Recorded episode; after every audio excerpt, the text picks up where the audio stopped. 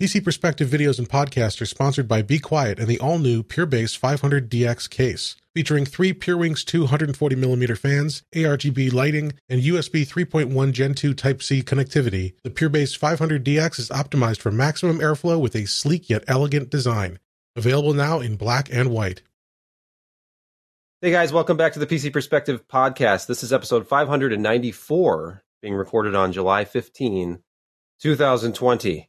I'm Sebastian Peak. I'm looking for a Kubernetes programmer that's have at least 12 years experience. Apply at Jeremy Hellstrom. I'm Josh Walrath. I'm Brett Van Sproonberg. Josh Jeremy didn't see that news. Jeremy wins that. Which that one? intro.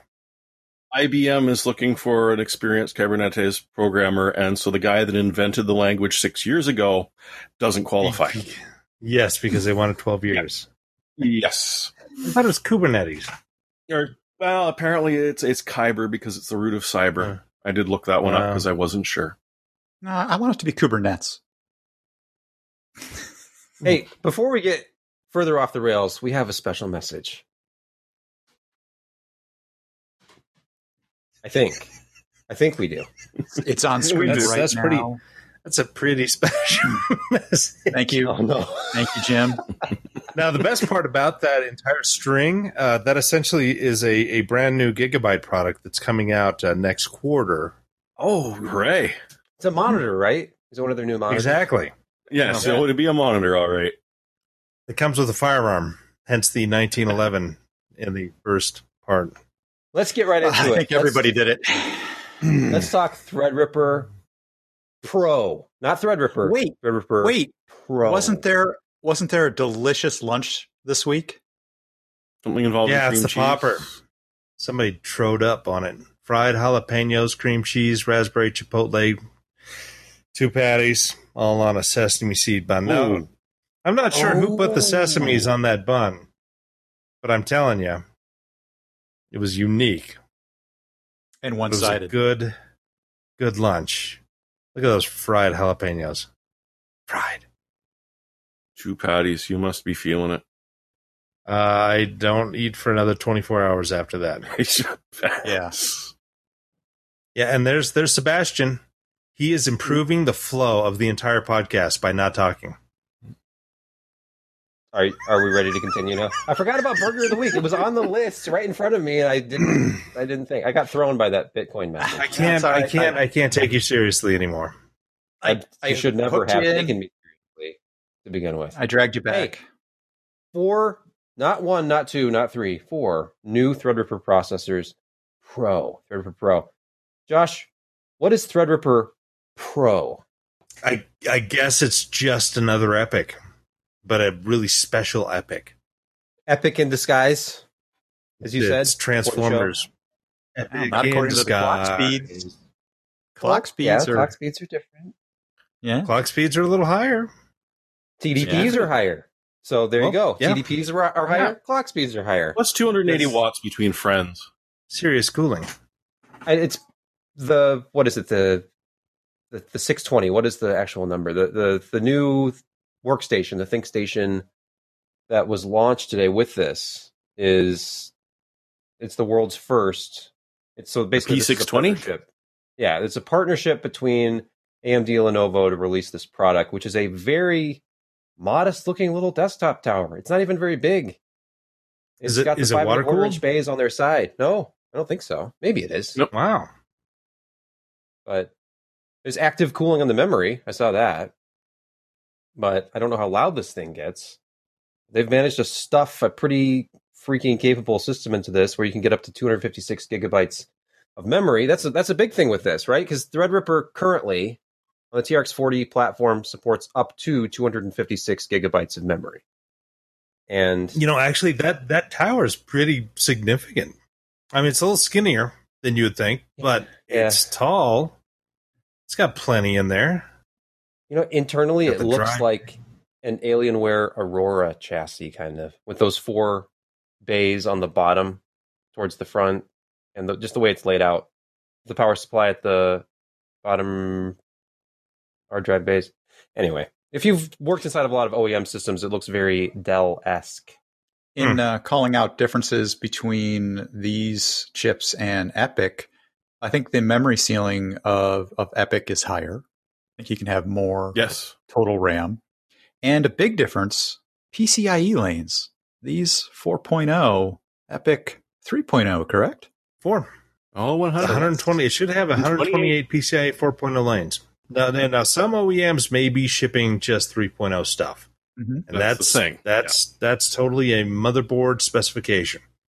But the EPYC chips, EPYC chicks, no, EPYC chips, Chicks. Epic X. EPYC, uh, EPYC they should support PCIe 4.0. Yeah, Excellent. right there.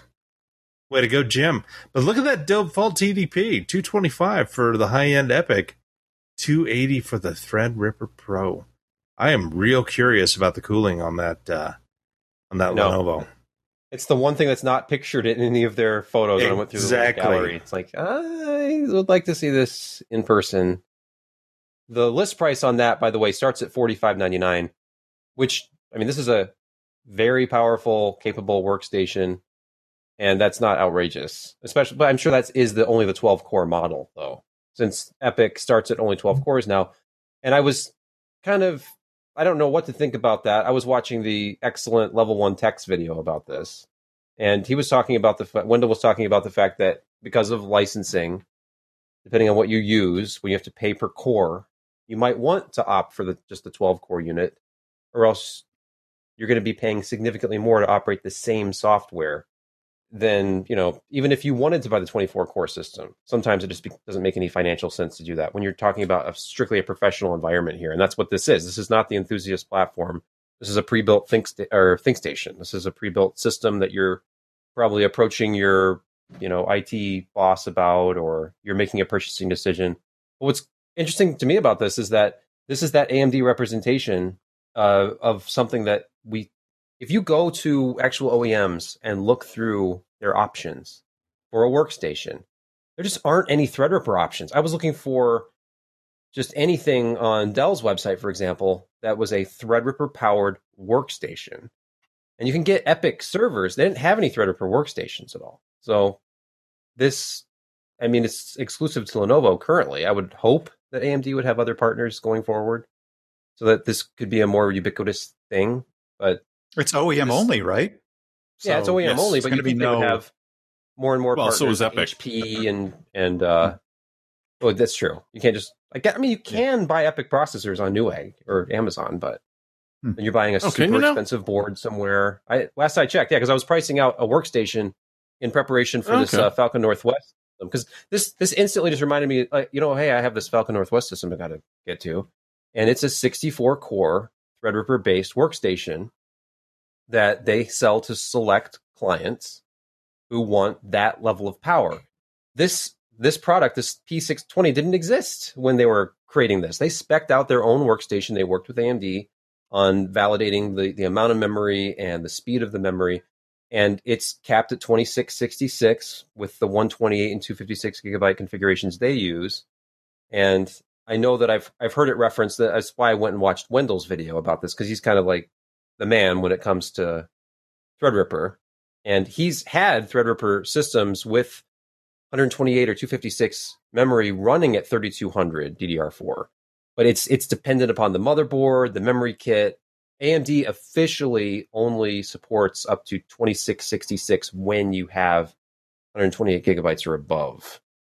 So that I'm that was one of the things about this is looking at the specs of the new Threadripper Pro. It looks like they're actually I don't know if I is it are they supporting 3200 across the board with this or is it is it memory dependent? That's what the? PR said, but they didn't specifically talk about fully populating it. Okay. And this is eight channel. If we didn't mention this, this is eight channel memory now, not quad channel. And the limit per channel, what is the limit per? Is it 256 per channel? Because the, the cap on this is two terabytes, right? Yeah. So, That's so with. EPYC, you could go above that. You can go, I think, uh, significantly higher than that with with EPYC. But Well, you could also have dual processors. right, that's the other thing. Yep, this is single processor only. Not that you need more processors when you have 64 cores. More it's already breaking operating systems as it is. So, any more thoughts on Threadripper Pro before we move on? Oh, you know, it's it, it's good to it's good to have pro stuff. I guess you know more SKUs better. Um, they're addressing more of a workstation market. I think you know with with a partnership with Lenovo, who's a known quantity for producing pretty good stuff and pretty good high end stuff. Um, they're getting their feet, uh, you know, a little bit further into that uh, whole uh, workstation market, which they need uh, because the margins are nice. Uh, you start getting production guys working in Silicon Valley and and uh, you know Hollywood, a lot of the VR stuff. you know, having this many threads and those kind of memory pools available to them in something that costs this amount, I mean, they're they're just they're loving it, and especially because the EPYC and Threadripper Pro stuff have as good a performance as they do. 280 watts doesn't exactly break the bank for these people. Um, they're going to be happy because they're going to be doing a lot of pre-visualization stuff. Smaller uh, groups will do, you know, full, you know, CGI type uh, work with this and with uh, you know in con- conjunction possibly with with Nvidia graphics cards. And certainly you know it's it'd be a frame every couple of minutes but you know for you know Hollywood type uh, CGI uh, that's not bad. So you know have a bunch of these and uh, you know I mean Babylon 5 was was done with uh, pretty much a single PC and sure it was. those, you know graphics were not great but for the time and for the money that they spent on them, they were pretty fantastic. But anyway, uh, that's that's going off into yep. la la land. So uh, you know, having having SKUs like this and and a focus on on really you know high end professional workstations, they're they. This is one area where PCI 4.0 uh, with graphics could really be a big thing, maybe depending on the workload. Uh, it's something that they have that, of course, Intel does not yet. NVIDIA is going to have a bunch of graphics cards. In fact, they already have some of their new Ampere that are PCI 4.0 compliant that you can uh, buy for the workstation stuff. What the A100? So yeah, A100. Um, yeah, yeah. So that's that's PCI 4.0. Enjoy. Babylon 5 uh, rendering gives me an excuse to mention done on an Amiga with a video toaster from NewTek. So there's like one guy on uh, YouTube who will be like, "Yeah, somebody mentioned the Amiga." So, yeah. Well, I mean, some of that, at least the ship rendering, was done on K7Ms right there. Yeah, at first, yeah, you're right. Uh, literally, uh, Chris and Ken that did uh, Haunted Planet, one of the for the specifically the ship animations lived upstairs when I first moved into this bloody place. That's funny. To just make it even weirder. They had a render I had farm no idea who you were pointing I- at, and when you said Chris Upstairs. and Ken, I Literally Literally upstairs. Ken, Nope, the, the pale different guy. Ken. It's like he's Well, like Ken three years old too. back in Babylon Five. Yeah, if even. Okay, he was he was a little. No, I'm stumbling home from work in a shitty mood, and J. Michael Straczynski, Cory Doctorow, and Xeni Jardin are in the backyard. It was odd. That's funny. It, it That's was once I realized who they were and decided to maybe be in a better mood. You know what's even more amazing about that, Jeremy? You've lived there that long. Yes, I hate moving with a, a passion. Like a I think deep, most reasonable people do. undying passion. So yeah, you've been in that house like thirty years. Not quite, but damn close. Apartment. Yeah, Yeah. Wow. Yeah. Well, um, damn close too. Speaking speaking of moves, we're moving away from DDR4 slowly but surely. The next standard is coming. It's been va- it's been has it been ratified? It's been announced. Yeah. Micron's DDR5 technology enablement program has been announced. I know that uh, JEDEC has announced the, the spec. The weirdest thing about this, and I'm going to give this to Jeremy, but the weirdest thing about this to me is to think that individual DIMMs are now split. There's there's multiple. They're banks within each multi-channel. module, right? Yeah, Yes. multi-channel DIMMs, dual channel memory You- in a DIMM. Do you do you okay? Do you remember? Was it VCSD RAM? I don't remember that. Mm-mm. Okay, uh, Via had put this out with Micron. It's called virtual. I think it. I think it's virtual channel SD RAM. And basically, they they created these virtual channels to memory and uh, you had far greater granularity in, in, in data accessing. Uh, Intel didn't support it. It was only really a niche niche product. Um, you could buy DIMMs, but they're only they only work with certain VIA chipsets.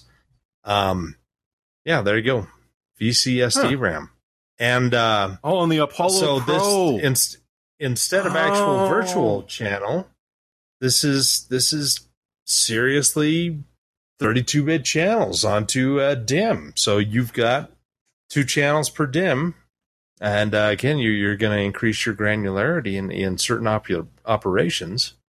Mm. But yeah, VCS DRAM. It was it was a really good idea, and it actually worked. There were certain workloads that it it showed some significant improvements in terms of overall performance. Uh, but you know, for most things, it really didn't care. But something that actually took advantage of that, it, it really liked it. So you know, if if you want some old school reading, go look up VCSD RAM and uh, see what all the fuss was about. for about a year, if even. Yeah. Oh, it, it's got more tricks than that. Because yes, More I mean, for for forty bit channels two per DIM is nice, but they've changed the way that they're banked. So with DDR4, you've got four bank groups, each consisting of four banks. With DDR5, they've doubled that, and you know. Co- codependent with uh, the dual channels, I mean, all of a sudden it means that it's able to address things differently. So, as where before, when you were doing a refresh on DDR4, everything but one was locked. Boom, that's it. You can't touch the rest until it's, it's done. With DDR5, they've actually ind- made it independent by the bank. So 75% of it is still done because just one of your modules is tied up. The rest, the rest of that bank is free to be able to do everything, which just, you know, really changes how it will interface with the system. That's why they're talking about between, uh, you know, a 50 to 100% boost at the same frequency. Because instead of being limited the way that DDR4 was, it, this is, you know, a fairly big change in the way that it's going to work, which makes it, you know, really kind of exciting to see. Uh, concerns us a little bit about the memory because doubling the density is often going to bring up the price a little bit. And, you know, it was back in January when they first sampled the first ones. Today was the, the big announcement, or well, earlier this week, with a, a bunch of different companies uh, like Cadence, Rambus, Renesas that are all tied in. So they're all going to be using the, the Micron design for DDR5. So it's a ways out, but, you know, we've got a good idea of what it's going to be like, and we've got a solid piece of hardware in the right people's hands. So it's it's not going to be that far out. It's just, you know, I, I'm kind of hoping that this is going to be maybe not as big as a change from SDRAM to DDR-RAM, but it certainly sounds like we're going to see more of a boost than you know just between uh, GDR DDR5 and GDDR6. Kind of exciting. It is exciting. I wonder how long it's going to take before we start to see a consumer implementation. Will it be Intel or AMD? First? Two years. You think it'll be At years? least. Yeah, it's it's going to be twenty early twenty twenty two. I think we'll see the first uh, iterations of that stuff. I mean, they just ratified it. They've got to actually get you know silicon up and running, and then uh, they got to start developing uh, memory controllers that will actually take advantage of that stuff because it's all you know it's it's all a specification. They need to have the engineers actually implement a a working uh, setup. Um, what was the good? What was what was the guy? The AMD Joe. What's his name? He's he's he's on the uh, DDR group. Oh, Anybody help me out here? Shorter guy, curly hair, spends money like it's water. It's good to be the king. Joe. well, no, not Gosh, that guy. dang yes, I know who you're talking about, but it's been a long time. Yeah, I haven't I haven't talked to him in, in years now. But uh, It's not yeah, Morgan, he still but- works at AMD and he still talks to the uh, the the memory guy. Anyway, I'll find out. well, next story uh, was, I think, has already been debunked, but we can talk about it anyway. There was rumor, a rumor, that there was a new power connector coming for the NVIDIA 30 series. I think it was a 12 pin PCI Express as opposed to eight or six. And then earlier today, scrolling through Twitter about five hours ago, videocardz.com posted something where they said, hey, whoever was writing news about this didn't translate the whole page because right there on the page, if you translate it into English, was all of the above is fake. I made it all up, or Yeah. words to that effect. So Hmm. if there is, And I don't believe it was that new either. yeah. So the, this is a story on PC Gamer that we have linked, where it's the, the new Ampere power connection could drive gamers towards Big Navi, and it you know requiring something new. This was just made up, apparently. So if you've seen this news, apparently it is uh is fake. Yeah, it's Imagine actually going to be a second ATX power connector you're going to need. yeah, the new the new cards require two 12 pins. In other words, ATX 24. Dedicated PSU. Yeah. Hey, What, what's going to happen when 12VO comes out? Tell me that. What's going to happen? 12VO power supplies. Where am I going with that? I, I don't know what to tell you. I mean, I certainly wouldn't have a problem with multi power supply implementations, and there's some be some exciting new enclosure form factors to incorporate that second power supply we could review. And you know, do you remember back when I think it was the Radeon R9 295X? That was the dual GPU Dual GPU, yeah. card. Wait, And I- what? Radeon? Do you remember two- the Yes. Yeah, yeah, yeah. You're, you're right. R9 295. It was it got crazy cheap for a while at the end, but I think when it came out it was like 1500 bucks or something for a single card. Yeah. Of course, Ryan and company did we did a review where there were two of them in a system and Ryan had to bring in I think it was two 1500 watt power supplies.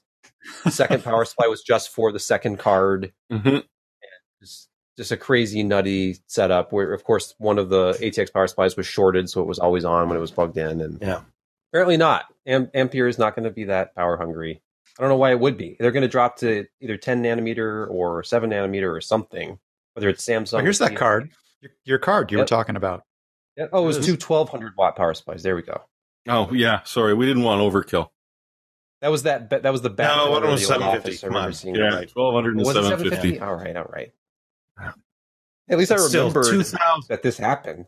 2000 watts for a system. That's, yeah. That's, that, that's, that's, that was that whole Intel thing where they had to have the, what, 5000 watt cooling system.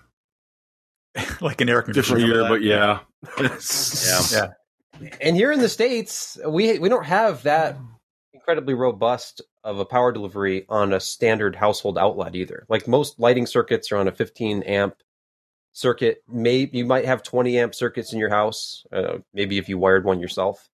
You get into the the very extreme limits of what you can do with a, a single wall outlet when you start pushing like 15 1600 watts from a power supply. So yeah. we don't want that. I don't think it's going to happen. No. What, what's the next story? Oh, hey, before we go Oh, on, wait, yes, Josh. Sorry. Joe Macri. Ah, that's there you was? go. Thank you. Joe Macri. I think he's still on the whole DDR symposium, whatever they call that, the working group. So, Well, I mean, AMD wants somebody on that working group. oh yeah, they need him. So are we finally going to get Half Life Three, Jeremy? Is that what this Uh, story is about? You're not satisfied No. with Half Life Alyx? With your Well, speaking of Half Life Alyx, that's that is what it is, sort of. Half Life Alyx Indeed, is. Half Life Three. Those rumors are true. No, it's the final hours of Half Life Alyx. So Okay. it's a, it's a VR experience, which has just been released, uh, as opposed to a, a full out game. But the uh, it, what it is, uh, and it's a it's a mere ten bucks. But you slap on your VR headset and you go through about twelve chapters of the story of Valve and how there was going to be a Half Life Two episode three, and it died, and the the various ways that they were going to do Half Life Three, um, which were not great. Uh, it, one of them was sort of a procedurally generated roguelike with story in between the fighting zones. Um, there was another one that was going to be, and you know, when they first say Left 4 Dead meets Half Life 2, you're thinking, oh, so like Ravenholm, because that was a lot of fun. And like, no, no, not not that, not that at all. Uh, the the final one that they were going to do was the uh, Borealis, uh, which, uh, if you notice the picture and you played through uh, some of the the second uh, Portal game, you would recognize the reference. But it was going to be a a timeline hopping thing throughout the Half Life universe, giving you a glimpse at what happened at various times, but never just giving you a ending to your story. So it ain't going to happen, but like there's a lot of interesting stuff there on not just the Half-Life series, but various other games that they either developed with stories behind them or that, you know, died horrible deaths and we never got to see. And, you know, it, it's for 10 bucks, 12 hour or 12 chapters, uh, that lets you go through a lot of the history of Valve. It's, you know, going to be relatively interesting to check out. It's still not going to be Half-Life 3. And pretty much we're, we're not going to get it at this point, we pretty much know. You know, that's never say never, sad. Jeremy. Never say never. Because somebody movie. I I someday think we're going to they'll get like, Half Life you know 3. what? Yeah, someday, maybe in ten years, another developer will say, "Hey, we're Well, gonna, hey, So if well, I keep look saying at, uh, we'll never look get it enough times, Yeah, but they uh but they had that whole thing with uh, Death Stranding, the uh the the the whole Half Life uh, deal with Yep. them. So you know, I, I think it's still on the hat. burner. Yeah, mm, I think the there's little gonna walkers out in the Gabe's going to milk it. crap like that. Yeah, Gabe's just going to milk it until he dies. He's going to hang out there with George R. R. Martin and Patrick Rothfuss and laugh at us. I know. I'm so There- disappointed. there was a th- Patrick. a third party effort called Pro- Borealis Project, Project Borealis, that uh, they were trying to extend the story on their own and and actually do the Borealis tie-in. And they they have been working on it literally for years, and they've made some uh, this they've made some reasonable Yeah. progress. Um, it's all it's basically volunteers. I think they collect uh, I think they collect money to kind of pay pay people to do what it is that they do on the side. Um, but they're making progress. Ooh, that one's got a advancing toupee on it. story. Look, it's, it's it's a fuzzy head crab. Yeah. And crab with a toupee. They eh, they had a bit William of a, Shatner, is that you? I think they had some playable demos, um, but there's a lot of artwork on here. Um, so this is what people who are really into the storyline and deeply technical and talented have done to try and give us a semblance of what a Half-Life 3 tie-in with the Borealis storyline might have might have been. So check it out if you haven't if you haven't yet. I wonder if some of those are ex-Valve people that bailed. They may that was have been one of the basing internal off projects there. Exactly. There was a guy who had left Valve who had like a fairly sizable storyline who he, he eventually published it that Mhm. sort of paralleled that Borealis story. I don't remember his name. Very popular dude. Um, but he's in the he's in the video that you talked about that you were referencing the the ten dollar thing. He, he actually appears in there, I guess, from what I read. Uh, but yeah, this is sort of taken potentially from part of his stories. Good deal. Ah, I'd love to see it. I hope they finish it. And So, I mean, Josh, that might be as close as you get. but it's not Yeah, like redoing a Half Life in uh, the Source engine was originally a paid for project. That was also a project of love. And if you don't have Black Mesa, you should get it. It's it's just nice. Mm-hmm. Except Xen sucks every bit as much as it used to. It's just prettier. Jump now? No, I died. Jump. Yeah, no. Jump. No. No. No. No. No. You've Oh wait, that time something you- bit me. What? I, I'm falling forever. I died. Uh, something terrible happened today. So you have a giant wishing in your basement. Yeah, I know. That's been, I've been keeping myself muted because there's air conditioner noise happening, and I apologize for that. So either we can wait about 10 minutes or I can just kind of power through this. But I will mute myself momentarily. Just wanted to mention Twitter, a terrible thing happened today. Verified accounts were unable to send messages because of this. I, don't, I fully don't, I don't even understand what happened. I wasn't paying attention all day until I went to It was like the out, like, nicest "Hey, hours 15 minutes on Twitter that anybody ever had. Because Suddenly the all the marks were verified- Were again, they, they they couldn't post, they could only retweet. It was awesome. We didn't have any ver- Yeah. Brian Schraub didn't wasn't able to post Muted. anything on Twitter. So it was it was a beautiful thing. But yeah, Us apparently lunatics uh, somebody got now. Hang on. We interrupt this podcast for a special message. Yeah, from you, Please our stand by. sponsor. Please stand by. Help us any way you can. Yeah, uh, but apparently, uh, uh, something in the back end uh, got uh, hacked. Whether it was an employee's account that had access to kind of the big overall Twitter control panel, um, or I don't know, some of the SMS uh, two factor stuff got hacked in. Uh, we don't know, but uh, some of the big accounts out there, Bill Gates, Elon Musk, uh, Barack Obama. But how did could you tell if Elon Musk was hacked? Good yeah, point. I know it's hard to say. point. Uh, uh, Biden, Really? Joe Biden, yeah, his was Yep. was uh, done. So, you know, the whoever's Bitcoin, their wallet like grew by, I think they had eleven bitcoins, eleven to thirteen full bitcoins worth uh, deposited in there, and so you can do the the the amount yourself in your head. Um, but of course, it's like have fun 114,000? tracing that. Fourteen thousand a Bitcoin. 100, 114. 114. Yeah, yeah, it's it's nuts. So they made off well. Remember, kids, only the smart kids use Bitcoin, right? This is your brain. This is your brain on drugs. Now I Elon want Musk. fried eggs. yeah. Okay, so yeah, Twitter. It's back though, right? Because I, I think verified accounts can can actually tweet now, or maybe not. I know I can reply. Our PCPer Twitter account is verified, but I could not post before the podcast, so I had to use my personal account. And I can I can reply, but I don't think I can actually tweet anything out. Still, I haven't tried. I think Don't Jim has a special message you can use uh, when you next post. So keep that in mind. Won't this be amusing when it happens during an actual election or some other major event? Oh, deeply amusing.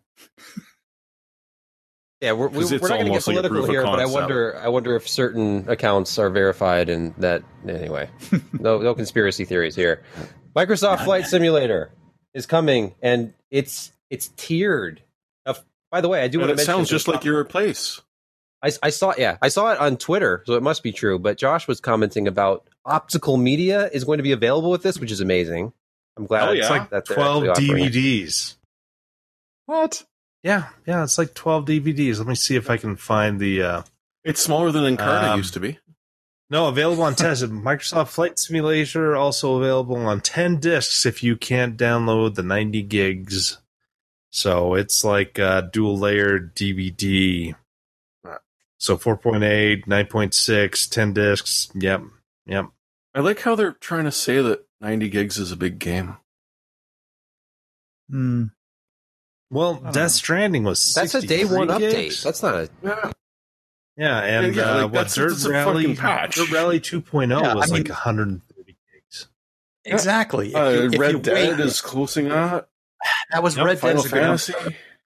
But if you wait for like the Steam sale after, hey, I'm not going to buy the hot, fresh AAA right out of the gate because there's no way I'm paying sixty dollars for the game. But a year later, when it goes on sale for twenty nine or nineteen dollars, I might pick it up and all the DLC. There's a hundred gig right there. But hey, we'll all be on fiber by 'Cause you then, so want it's all the airports. Why wouldn't you? Hand You don't want to be crafted airports, individually handcrafted airports, beautiful. Did you see the finely what- tooled? if you will. Did you see the finely tooled leather case those discs come in? Very nice. It's pretty sexy. Hey, before we get into the craftsmanship of the the leather case, what Which is exactly important. Are if the it's tiers chamfered or not, and Yep. what are the prices on those tiers for this? The versions. What are the two What are the more than two and a lot more than two. okay? Thank you. Uh, does it start at What, like fifty nine and go up to okay. 89 and 109 is that is that correct I thought it was one hundred nineteen for premium deluxe. Maybe Yeah, you might be Oh, right. Christ, they just posted about this too, It's didn't they? really freaking expensive. If you get premium deluxe, at least you get all you know you get all the stuff in theory. But but why wouldn't there be DLC? It, it looks phenomenal. I, I when I first heard about this project, I thought, oh great, it's going to be Bing Maps with a 3D plane superimposed over it. But Yeah, it no. looks better. It looks better than that. Yes. No, Flight Sim's got uh, a reputation to maintain. Well, you'd you'd think that Windows has a reputation to maintain, but clearly not. Well, it does. Oh, it well. maintains it perfectly. I see. Yeah. jeez that's such a pretty game and uh, i'm gonna have to get it that's sad break out the old sidewinder force feedback pro If it's compatible, let's hope. Let's hope that our controllers Oh, work with this new game. Okay. Yeah, some of the old controllers are getting left behind. It's You know, my it's out of frame here, but my Wingman Force Logitech. Uh, I, I promise I'm touching it. Just just out of frame here. I have a Wingman Yep. Force from Logitech. It was it's the stick push the stick that pushes back, and I do, and it, it it has so much force it'll wrench itself right out of your hand. Okay, But da- downstairs, not I've got the feedback, cyborg force feedback. Yeah. They went out of business, so I'm curious if um, that will be. Hmm. Moment of I've silence. still got their dumb one. Non-force feedback is my. uh You can hear that. Mm hmm Hear something. What are you doing down under that desk? He was playing with his joystick. Uh, that's uh, Oh. that's. Uh, Oh, for God's sakes. let me pull it out. Josh, save it for the save it for the premium Patreon tier, please. Yeah, don't don't pull it out on the on the primary channel. You got to wait. Too late. It's, oh it's- yeah, there this it thing's is. ancient. Oh yeah, The old. Oh, it's a bit dusty. No, Saitek, not Cyborg. there's- Saitek. There's Josh's stick. And it had all the adjustable, uh, you know, grip. You do all Oh kinds no, of that stuff. thing with was a it. great doohickey. Yeah, so this is my uh, this is my handbrake for uh, Dirt Rally oh. 2.0. Now I'm gonna I'm gonna channel Ah. Jim here and say for those on the audio version of this, that's actually Josh's Josh's joystick, uh, a mechanical contrivance to control on-screen avatars using a directional stick. Okay, He's a Just wanted to cyborg man. Yeah, and it's got a hat switch. It's true. Nope. Anyway, Okay. Also, for those on the audio stream, uh, I spilled my Diet Coke, which I brilliantly put on the floor next to my foot. So when I moved, knocked it over, and it got on a couple of things, such as this uh, MEG Z 490 Unify box, which it's okay though. Got that waxy finish on the cardboard, so it's it's fairly waterproof. We're okay. It's fine. how about the uh, semi-broken uh, panel on the Maingear? Was it Maingear? Falcon Northwest. Falcon Northwest, Northwest. yeah. Yeah. They replaced Sorry. it. Kelt Kelt was watching my little Twitch stream when I was trying to unbox that, and I will tell you, Oh, perfect. I was more nervous than I thought I was going to be because I actually had it and I'm like, this is eleven thousand dollars. This is eleven thousand dollars and I have to send it back. And then naturally I drop a side panel on the floor and break it Ouch. on a on a stream with the owner of the company watching. So but hey, he sent me another panel. He's like, Don't worry about it. That's the worst damage you do to it, then we're doing just fine. Like, okay. Challenge accepted. Exactly. Oh, speaking of dog dog fights, has any, has there been any play released for uh, Star Wars Squadrons yet? There was a something Thought out today at supposed to EA that I never got a chance to. It looks like the same old material that was already out, but nobody's actually really doing any playtesting on it. I thought there was going to be No, they- they were- select playtesters. Well, so did I. What I got was that they've maintained uh, the the trio of um, energy management between shields, weapons, and engines. Mhm. So they, they kept that, and supposedly, from what I just saw it quickly uh, go by, is that they're talking about what each of the the spaceships is good for. So Oh, yeah, know, I read that. which we already know. Yep. But that was Mhm. sort of all I saw, and I didn't see anything interesting.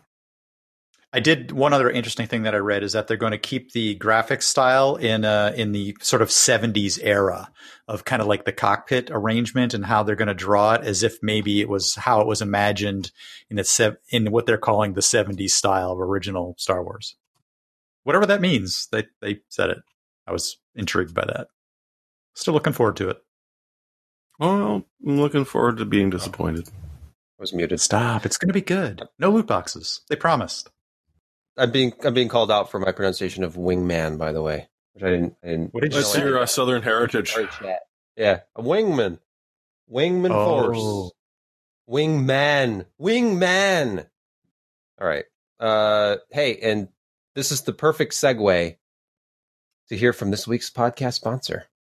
Our sponsor this week is ExpressVPN. Now, we've talked a lot about the security and convenience features of using a VPN, but it's also important to remember another benefit of these services privacy. When you normally browse online, your ISP sees what websites you're connected to. When enabled, security protocols like SSL and TLS may prevent your ISP from seeing the actual data you send and receive from those websites, but your ISP can still see which domains you're connecting to and when. And unfortunately, in many places, it's actually legal for your ISP to collect, store, and sell this information. And no, the incognito mode in your browser does nothing to prevent this from happening. Incognito mode only prevents a browsing history log from being stored on your local computer or device. Your ISP can still see everything. Thankfully, a high quality, trustworthy VPN like ExpressVPN can prevent this, because when you're connected, all of your traffic gets routed through the VPN first, protecting your privacy and preventing your ISP from seeing which sites you connect to after that initial VPN hop. And as we've mentioned before, ExpressVPN keeps all of your information secure by encrypting 100% of your traffic and never storing or logging your session data.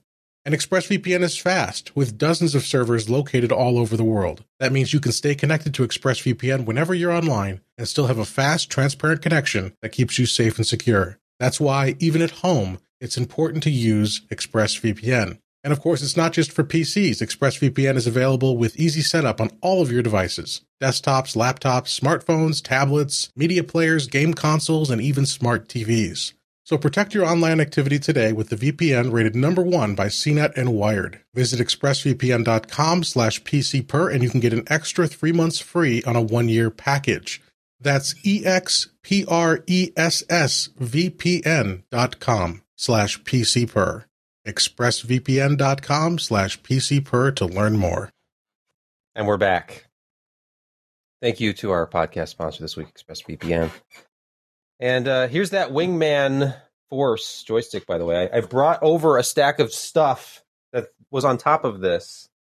It was worth spilling my Diet Coke for because look at this. It's in the box. It's a very faded box, but it is actually still in the box. Push the stick that pushes back. This thing is It was the huge best- too. Oh, what is? Boy, that's But it was the best That's thing. quite the catchphrase. Yeah. Push What was the stick, catchphrase? Pushes back, or it Oh, he's unboxing ya. it. We're- We don't have to unbox it, but I'm just it's it's in here. Look, you can just see just the tip. Just just the tip of the stick there. Just The the software head. CD there. Yep, poking Limited its head out. literature. Yeah, yeah. But it was the best alarm for when your computer rebooted. Because you'd be Oh. sitting there and all of a sudden you were oh, the hell was that? Oh, okay, the computer just rebooted. That's okay. Yep. My Momo steering wheel used to do the same thing. Uh, all my What the hell steering wheels that? do that if, if if they're plugged in, which is why I keep them not plugged in Yeah. Well, Oh, don't, well, don't aren't take you- because they're laying on the take your finger right ground off. and it does bad things. hey, I reviewed something made this decade this week. Oh. Even though I'm strong Sure this kind of stuff. Hey, by the way, Sidewinder 3D Pro is an excellent joystick. In case you're wondering. Hey, I've got one of those. It's behind me as well.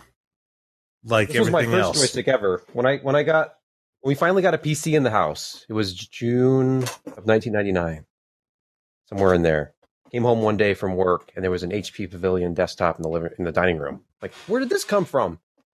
Apparently, my parents just went out and bought it one day at Walmart. Back when PCs finally got to like sub six hundred dollars, they bought one, and I went out and bought this and a copy of X Wing. Well, where did you plug it in? First. What, you had, To the did you game have the joystick? The It's a game joystick port, card? man. Of course. No, not the card. No, Yeah, it was new called- enough. It was an AMD K6-2 system with it had an integrated sound card with a joystick port. Sorry, John. Oh, you're so lucky.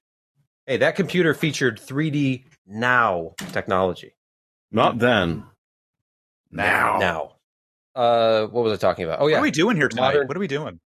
modern day peripheral. Okay, this is kind of a throwback though, because if we look at the next story, which is our lone review on the podcast this week, there was a product released by Corsair this week that is kind of a throwback. If you look back in the annals of computer history about 15 years ago, the I think it was the Logitech G19 keyboard came out that had a little LCD screen on it. And I've seen these before, and I was looking around like, oh, who else has one of the, these? And I don't think any current big name company that we're familiar with offers a keyboard with a screen on it, at least not in this form. It's kind of like uh, the concept of an Apple, what is that? Apple touchpad on certain MacBooks, or maybe it's all MacBooks now. MacBook Pros have these things. Just an extra touch screen to do various functions. And it obviously Corsair owns Elgato now. And there's this extremely popular thing called the Stream Deck, which is this little device that has kind of it's it's basically an LCD screen with uh, a frame over it and buttons, and you can customize what the buttons look like because it's just an LCD screen underneath. And you can push the buttons and have it do various things. And it's extremely helpful for like switching to different scenes in like OBS. If you're streaming, you can go from camera A to camera B. You can program these for anything you want. You can have macros, shortcuts, whatever. But this kind of does that. This is a $99 device that attaches either to your keyboard or it has a little stand that it comes with to be a standalone thing on your desk somewhere. And like in this picture, if you're watching the video, I just set it up to show me all the different things going on with my Ryzen 9 3950X processor. And package temp, load percentage, I had the the current uh, CPU power at this point was 1.38 volts apparently, and then some fan speeds. And it's it's interesting because you can you can program 200 of these little screens. You can go through and just make screens. You can invent things. You can create macros. You can have button shortcuts for games. They had a download page. It wasn't live when I when I was writing the review, but there there are games you can just download screens for, and so certain functions within the game are just will appear on this little screen above your keyboard. So, and then of course they, this is an iCUE product, so not only can you manage all of these functions using the iCUE software, but you can uh, control iCUE with it. And if I haven't mentioned it, because I'm terrible at this, the actual product that we're talking about for audio listeners is the Corsair iCUE Nexus companion touchscreen. And the it's it's just like a 640 by 48 pixel, I think was the actual dimensions of it, LCD screen that either attaches to a compatible keyboard because it comes with these brackets in the box, or you just have the standalone base. But the brackets, I will say, when you get this attached, and I attached it to our K95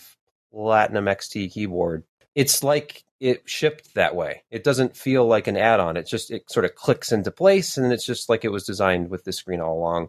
And then these keyboards have a USB pass-through on them, so you can do something like plug in your mouse to the back of the keyboard. This takes advantage of that pass-through. So there's just a short cable that plugs in. You can't even see it when you're done. There's still just the one cable coming off your keyboard, and you've got this screen that you can play with in software and do whatever you want with. So ultimately, I thought it was a well executed product as far as it's interfacing with iCUE and letting you do all these different things. And I could have gotten fancy with it. I just did some basic stuff. You can customize the background images. You can make your own icons if you want to. It accepts PNG and JPEG files, and you just go nuts creating stuff with this thing. But it's it's ninety nine dollars. It's not going to be for everybody.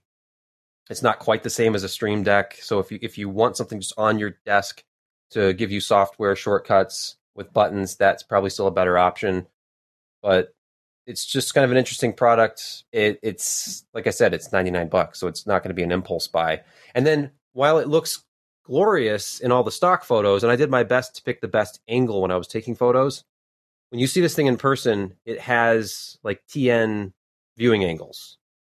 So it's not an IPS panel on this thing. It's it washes out very quickly side to side, or uh, if you even shift a little bit vertically, it starts to wash out. So it that the quality of the panel could be better. That was my major complaint with it. It's it I it's not the fastest, most responsive touchscreen. It is a capacitive touchscreen. It's fast enough. It works. I didn't have any real complaints about that. It's just the screen itself, when you actually see it in person, it looks pretty low res. I mean, 48 pixels of vertical resolution is not very high. So you can kind of see some, like the text isn't real clear. It looks like the photos are out of focus, some of them, but that's about as clear as it is. Anyway, an interesting product. If if you need functionality more, than, like if you don't really care or can't see the difference in resolution with a tiny screen like that anyway, then that might not bother you and the, the viewing angle thing is going to be kind of dependent on how you sit and how how you have the keyboard adjusted too if you're using it on a keyboard so when i had the, the feet extended on the back of the keyboard to tilt it up more it was easier to see the screen for example check it out uh, the corsair iCUE nexus which is just a cool name anyway uh, companion touchscreen I think if the price drops a little bit, it'll be a lot more attractive. I can see this selling for like you know seventy nine dollars in a few months, and it being a little bit more uh, appealing. Any thoughts on the return of the keyboard LCD screen? It looks like Kinda sort pretty. of the ultimate flex. You know, it's you don't need this, but it is interesting, I suppose, for the right customer who just wants to flex. I guess Oh, I see what you mean. Like that kind of flex. Yeah, flex. But I mean, the better if- companion was on Firefly, by the way. I just want to say that. Get that out of the way. True. If you have a two hundred dollar keyboard already, it is kind of a flex to say, "Yeah, I threw a hundred dollar screen on my keyboard. No big deal." It's That's what I'm saying. $300 now. Yeah, It, Yeah. it, that's kind of cool. It's kind of cool. It's a it's a luxury item. There's nothing wrong with that. Yes, that's exactly what I exactly just want to what see I'm an saying. OLED. Just can you give me Corsair? Can you give me an OLED screen on this, please? Yeah, they could have really more. made it really nice. They could have made it really nice. Even just a pen tile. Come on. Pentile's okay for this application. I will allow it. Okay. If we don't have any more thoughts on this exciting development in keyboard accessory technology, we should move on to picks of the week. Probably Sebastian, I, I've got your cousin here. Yes, yeah. Well, maybe Little brother. Microsoft thing. Wow. that's it. That's the It's- one. That's the one. Game Yeah. port, baby.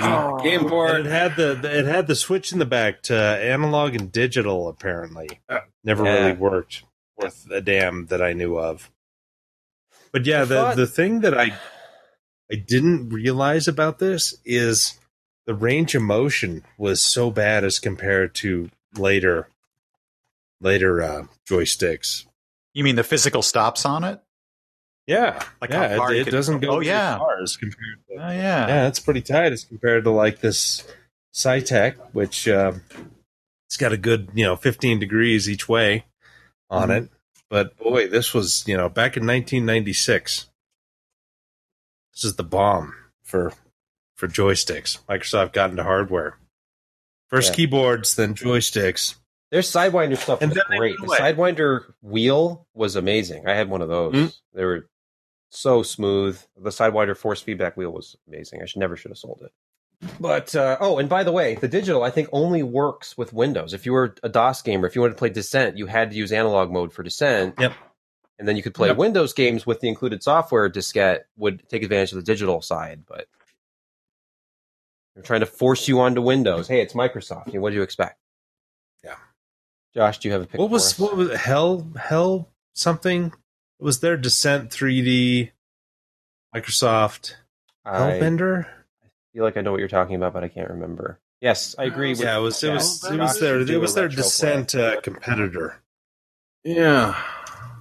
What was that? Uh, gosh, Yeah, it was Hellbender. Because that was the name Yep. of the ship you were driving. yeah, Yeah. yeah, Hellbender. But hey, the, game. the first three axes shooter. Well, Descent, really, but Yeah. Descent. Wow, Descent- that, that If you haven't played back. Descent in a while, get it on GOG or something, and it's just the oh the Hellbender was graphics There you for its time were Yeah. great. The music is yeah. I mean, it was it was good for the time, but it was Yeah. yeah terrible. Look at that! You You you can even you're getting see from your behind. you can see your your hand and the joystick. Yeah. Oh lord! I think the hand man. joystick moves moves more than the physical one. Yeah, well, it was We sort of a that. oh, you're going a little bit to the left. Yeah, the uh, the animation's going all the way over. I think they redid Descent with uh, modern graphics actually They a few years ago. Yeah, that's what I and thought. they did Uh, more than uh, a few, the but other yeah. one? Oh Yeah, gosh, I'm talking like uh, what was it like eight years ago or something? They they did it. It was a while ago, but it looks a lot better. But uh, they also recently did. It was always a benchmark. It was the guy on the cycles underground. Started with a D, maybe. yeah, That yeah, Descent, that's yeah. Descent. It, it looked much better than the Microsoft one. Um, It was it was post coming to me, apocalyptic. Josh. that You went back to Earth. Um, maybe it was a D. D d d d, d something. Yeah, I can't remember Descent. what it is. No, That's no, no, never No, mind. okay. There, I, I, Come I, on, I chat, help probably us out had too here, many beers. please. nobody knows. Well, killing me. We'll figure it out Killing me. Yeah. Anyway, what Forsaken? That's a Yes, yeah, Forsaken. was okay, that was a suggestion Oh, from the okay. ta- chat. Yeah, No, it doesn't ring a Forsaken. bell. No, it, it had a little heart with thorns around it. As they're kind of, but they Oh, redid it. Wow, and, look at the you know, lighting. Yep. Ninety degree field of view. Are you mad? Ooh. It's 120? crazy talk. Oh, you No. just- you- that humans are not meant to see 120 degrees. It's it's just It's like that's like lizard eyes. Chameleon. You know what? That would look great on an ultra wide monitor. It would. oh Curved. crap. Yep. Now that you If you put- post the logo in the chat, I recognize the Forsaken. Yeah, the, the- okay. yeah, the pretty girl in the front with the tear coming down her face. Yeah. yeah. Do not forsake me. Nightdive Studios. Cool. Yeah, remake 1998 or so. Nuts. Speaking of nuts, Crazy. Josh, do you have a pick of the week? Uh, so I worked on this motherboard tonight, and it, it it's shockingly good. Uh, for 189, it's the Wi-Fi version. It's only four dollars more than the non-Wi-Fi version. Uh, good VRM delivery, decent cooling. Uh, you know, good amount of uh, fan headers. It's got a little bit RGB, not too much.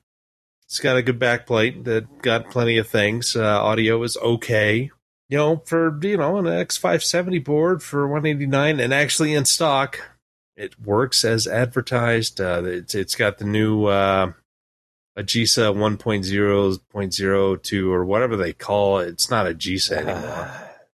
Ah, anyway, but anyway, it's it's got the latest and it's and it's good to go. So you know, for if you're looking for a, a decent AMD board, X570, uh, it's pretty beefy. Uh, you, you know, it's more bare bones than others. It doesn't have USB C front port, but other than that, it's got pretty much everything else. So nice, nice. only has uh, two full size slots there, right? There's a lot of PCIe lanes Yeah, to go around. Who- who use anything anymore for more than one full slide PCI. Yeah, I'm just I'm going through a little bit of that right now with a uh, extra SATA card. So Oh well, yeah, yeah. Can see where yeah, I'm, tr- I'm trying to build a I'm trying to build a NAS. So just looking at it with that eye. Nice. Who's next? Jeremy is next. Am I? Back in the days when we used to be on Twitch, or, or sorry, Twit, we, we'd often be delayed by uh, This Week in Radio, which is why I never really got into software defined radio because it used to be annoying to sit around for 20 minutes, half an hour waiting for them to wrap up so we could get on, right, Josh? No, it wasn't just them. It was uh, Brian Brushwood. Uh, Well, that was the worst. Oh, that was the absolute worst. Yeah, and especially But- when I was in chat and I was I was complaining loudly and I didn't realize that they were reading the chat. Yeah. Brian's never really okay. talked to me since, but Uh oh. The content you provided was still better than anything Brushwood came up with. oh, poor Brian. Uh, I'm, I mean, I'm trying. But uh, yeah, so software defined radio never really interested me. But I ran into something uh, earlier this week, which was interesting. The European Space Agency has essentially, because they're bored out of their skulls, like most of the rest of the planet, how to get uh, slow scan TV pictures from the ISS. Because we're, we're coming up on a, a fairly big anniversary which is the, the 45th uh, year since uh, the Apollo Soyuz test program kicked off. So for the next couple of weeks, the ISS is going to be transmitting uh, slow scan pictures from them to, you know, and, it's really easy to track. Like uh, the page talks you through how to track where it is overhead at the time. But yeah, you'll be able to, on a variety of different uh, systems, from a Windows 10 straight through to a Raspberry Pi, set up uh, just quickly a way to get pictures from the ISS, which is pretty damn cool. Now, if you don't know what slow scan TV is, I uh, you didn't live through the the eighties, because that's how the internet used to come to us. But it, it's incredibly slow. It's not going to be high def. It's it's not even really going to be moving much. But just the idea that you're getting pictures from the ISS orbiting over top and seeing what they're seeing is pretty damn freaking cool. Doesn't cost you anything but some time, and you learn something along the way. So give it a shot if you got some time. And unwillingly learn Soren, about uh, Soren in our software chat. Uh, It's another another good one by Yeah, Soren. that's a good one. And it's you're, true, you're missing the E on please. Ah! that's no, that's Use perfect. use it. Oh, it- it's better it- that That's way. No, the actual leave it, it. firmware update. Please Yes. Leave it. wait. Please, please wait. Less. Less, Less. Better. Less- Uh, again, less audio wait. listeners, Big bada Apologies. boom. apologies for two things. One, the air conditioner is running again, which is unacceptable. And two, you're missing a, some classic photoshops from Soren in our Discord chat. So please, by all means, join Discord. Don't be frightened. We're mostly harmless in there. No, not really. Hmm. But Nah, be be if you have thick skin, bit. if you have thick skin, Yeah. join our Discord and see amazing Yeah. photoshops by Soren. but but don't but don't post. Well, okay, post. And, and don't talk to. Jordan. Don't don't just don't talk to Jordan. That's Jordan, It's like a Jordan is fine. like a don't feed the there's some animals sort of thing. Yeah. Don't don't ever try to yeah. That we we try to stay away from political discussions in there, but it sometimes happens in it. yeah. Anyway, enough of that. Uh, That's Brett, when I'll find out if I can Brett, ban all the mods. Okay, what happened You last two. week? You had two Sebastian. What? Well, no, What it's not really a this week? twofer. What happened last week is Sebastian just did a whole brag on how fast his internet service was, and uh, I had I was seething with not rage, jealousy. Oh my gosh, I was just seething with jealousy. What about jealous like, rage? Oh my Were god, you seething with jealous rage? yeah, I think I was probably seething with a small amount of jealous rage. So then I went and I was going to make my pick, and no one would believe this. So I, I, I did away with it. I was going to make my pick Comcast, but nobody would believe me. So I'm like, that's stupid. That no one will believe me that I would actually pick like Comcast because you know, they're generally terrible. But they actually came through, and I went and virtually went into my account on Comcast and said, upgrade me to gigabit. Do it now. And it happened in seconds, except that it didn't quite work. And I had to get them on the phone and back and forth. And I had a really wonderful experience with technical support at Comcast on a Sunday, of all things. And it went great. And they fixed my problem. Ultimately, though, it's about the equipment, I thought. So I'm like, I'm going to pick that. So my pick this week was my modem, which is a, an Arris SB 8200 and it's on sale refurb amazon $114 new this is like $150 $160 modem and it will do on your cable gigabit plus i'm living proof you know i'm not just a customer i'm a you know or i'm a satisfied customer whatever uh, i posted uh, the next link is actually Sounds really uh, convincing. my- oh, here we go. Here we go. yeah this is this is it this is the real this is the real deal this is pretty good for cable uh, on a comcast uh, environment you know almost uh, and i'm going through three switches and my computer uh, modem switch switch and then my computer actually to, for total uh, you know packet uh, beating up uh, and i'm getting 919 download and 48 out or 41 out so that's not bad for cable i Your your download is Comcast. faster than mine. I have I have AT and T fiber, and download has only been between like seven and eight hundred consistently so far, but upload is typically about nine hundred. and that's fantastic. I mean, I guess, like I said, uh, my pick was my first idea was Comcast doesn't suck all the time, but nobody would believe me. So yeah, No, we would have been looking for messages in your eye in case It was exactly, Morris being yeah sent out. Yeah. So I went with, and then the, and that 114 price on the Arris SB uh, 8200 is extremely reasonable. If you if you're thinking about maybe moving to gigabit in the future, it's got um, multi uh, input on the back, so it'll it'll it'll um, combine multi gigabit line in for, and it'll marry them together, or it'll marry two inputs to uh, two lines from different providers together, um, and distribute the traffic. It's a fantastic piece of equipment, in my opinion. Uh, it'll serve you well, and as you can see, based upon my experience, it gets damn close to advertised speeds. Yeah, unless you're doing video, even forty megabits up is still pretty good, even if you are doing. It's pretty reasonable.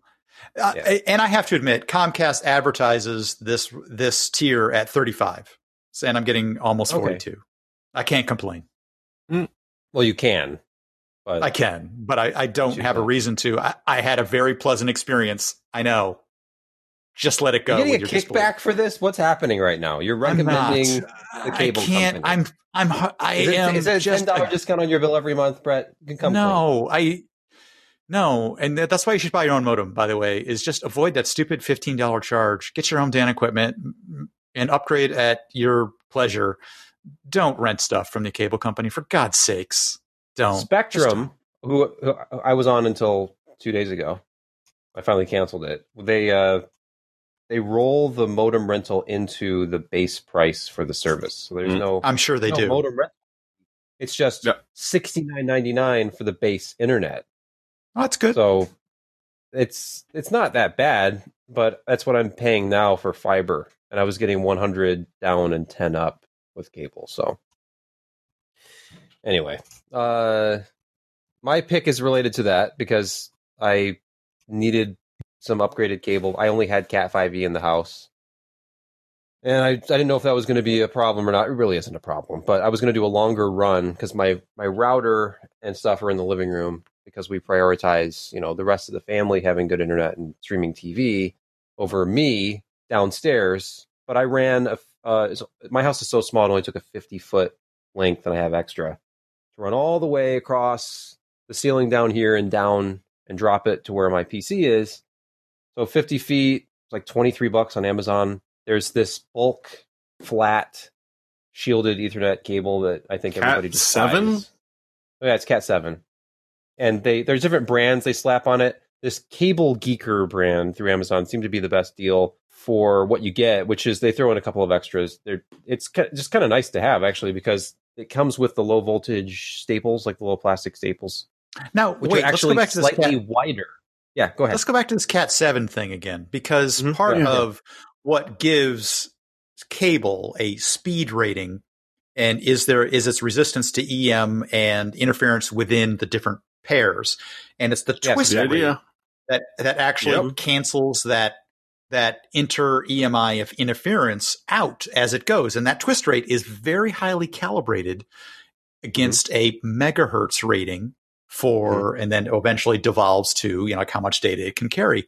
How the hell are they doing that with a flat cable? Well, I'm glad you asked that, Brett, because this Mic- mic is drop. Magic. eight wires. I, I'm reading directly from the Amazon product listing. Eight wires, four pairs, stranded copper. They are four pairs that are twisted, and then each twisted pair is shielded with aluminum foil shielding, and each each of the conductors is supposedly 100% OFC, like oxygen free copper, and then they're they're claiming Yeah, full all right. 600 megahertz capability. I don't know. Oh, I don't know. Alum All know foil or aluminum foil? That makes a big It's, difference. al- it's alum. It's alum. aluminium. just let's just All I know is let's it was a fifty foot run of degrade it. stuff.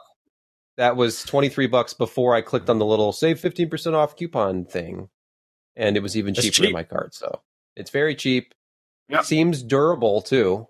It's that I I have no complaints. The connectors on the end You- seem fine. you got any uh, 90 degrees bends on there? I do. Got anything? Uh, perfect. Perfect. Kind of. I do sort of. Yeah, there's kind of a 90 degree issue Yeah, when it- it comes down. Yeah, you don't don't do that. Uh, It's not really 90 degrees. It's it's a it's a gentle curve, Jeremy. Don't worry. I won't send pictures though. I'm just you just have to trust me that it's I'm not doing that. Hey, she finally got off my pants. Oh, we're talking about your kitten? Yes, Well, I the, hope one so. that literally hope- I stole hope my that's what he's shorts talking before the show.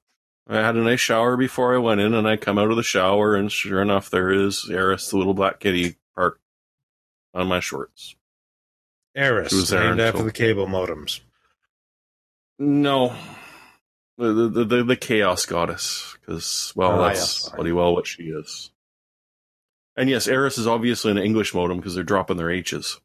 Oh, I, I get what you did there. Was that an FF7 reference? Um, no, but Maybe. sure. Okay. I mean, because you know, there's the whole Eris versus Aerith thing with FF7. Oh, there It's you go. translated No, as I'm- Eris, and then in all the subsequent stuff, it's Aerith. No, it was more of a goddess thing and not a lisp. That's very lispy of you, anyway. what Aerith. Aerith. Yeah, that. That's, that's how it's supposed to be pronounced. Aerith. Not Eris. Anyway. Uh, if nobody has anything else, One day, son, Josh all like, this will be it up. yours. What? Wrap the it up. Yeah, that's. Moving along.